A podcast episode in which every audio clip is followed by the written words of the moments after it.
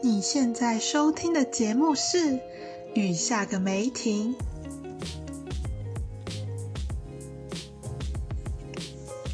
Hello，我是主持人阿梅。今天的说书时间要和大家分享一本谈论美国贫穷现象的著作《穷忙》，又穷又忙的穷忙。英文书名是《The Working Poor》。它之所以翻译成“穷忙”，是有特别含义的。让我们来谈谈，当我们想到“贫穷”这个字眼的时候，我们接着联想到的会是什么呢？会不会是不去工作，只领取救济金过生活的人，或是因为薪资太低而养不起一家人的单亲家庭？似乎有许多不幸的外在因素都会让人落入贫穷。而贫穷似乎容易与一些刻板印象牵连在一起。这里简单举例一些刻板印象，像是低学历啊、不够努力啊、运气差、他这个人问题很大这一类的刻板印象。但是你有没有想过，如果有一天你活在一个即使是不断努力工作，个人处境却仍是非常贫困的一个社会，那么？贫穷这件事情，到底是国家社会所亏待你的，还是真的是你自己的个人问题呢？作者 David K. Shipler 在书中序指出了一个矛盾以及一个现象：对于大部分在这本书写到的人而言，愤怒是一种奢侈。这些人他们精疲力竭，苦苦挣扎，薪资无法让他们远离贫穷。无法让他们改善生活，而生活也反过来困住了他们。穷忙是矛盾的，在美国，任何辛勤工作的人都不应该是贫穷的。这本书试图带领我们看见一个现象：穷忙着的人们辛苦挣扎于贫穷日子和高工时、低工资的局面。作者也以真实的故事写下了这群又穷又忙的工人的生活，发现其实穷人的生活都惊人的相似，他们都会遇见相当多的借款陷阱、无止境的贷款、地下化的非法交易，这些都使得他们不断的被推向生活边缘，也使得他们暴露在这罪犯的庞大风险当中。穷人不一定会犯罪，但贫困的生活条件选择极少。若是又碰上了一些社会上的诱惑，走投无路之下，穷人就会变得十分靠近法律道德的那条线。今天这集 Podcast 与大家讨论一下美国行之有年的社福政策，以及和穷忙书中的人们一起思考贫穷是什么。敬请期待今天的 Podcast 内容。让我们从一个住在阿克伦城市的一位单亲妈妈 Christina 说起。她从事的工作是幼保人员，她的薪资不高，甚至可以说是少的可怜。因此，以她来说的话，她可以不需要缴纳所得税。在这里可以补充一下，在台湾，如果你的月薪是低于七千四百元的，你也是免缴所得税的族群。听到这里，你是否有个感觉？那 Christina 的收入如此之低，是否应该成为政府补助生活津贴的对象呢？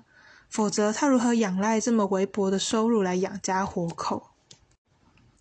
美国在一九七五年通过了一项社会福利政策，这个社会福利政策使得 Christina 可以免缴税，甚至可以得到一笔退税金额。通常这笔金额为一千七百美元。相当于台币五万一，实际上这就表示了，他不但可以完整的保有他所赚的每一分每一毫钱，又可以拿到一笔不小的生活补贴用的退税金额。让我们花一点时间来认识这个政府政策。这是一项称为 EITC 的美国社会福利政策，它的中文全名叫做劳动所得税扣抵制。他在一九七五年时候通过，也就是这项政策至今已经实施了四十五年。这项政策当初是为了兼顾社会援助，让贫困者可以也让贫困者可以自助的设计用意。而这里的自助的意思是说，除非你有工作有收入，否则你无法取得这项福利。没收入的话就没办法报税，没报税的话你就领不到退税款，也就是救济金。这制度的设计可以说是非常的巧妙，也可以说是非常的狡诈。保有工作对于领取到这笔钱是相当关键的，而这个工作本身得是合法的工作，你才领得到账面上的薪资。而这样的设计之下，相当程度就排除掉了在美国从事非法工作的人，也就是黑工，或者是假设你并不是合法的美国居民。你是美国非法移民者，你就完全无法领到这项福利政策。其实从这里可以试图拼凑出一个观点，看得出来美国社会如何看待值得帮助的穷人这件事情呢？首先，你得要有一个工作，证明你不是一个好吃懒做的人。这么一来，政府以及社会就会认为。哎，你既不是没有就业动机，也不是只想要坐享其成，你是一个货真价实的穷人，于是你可以获得援助。而深陷经济困难的美国穷人本身是怎么看待贫穷的呢？作者问及了这些穷人，或者是近乎成为贫穷的人，关于贫穷的定义时，他们说的并不是。哦，我身上没有钱，所以我很穷。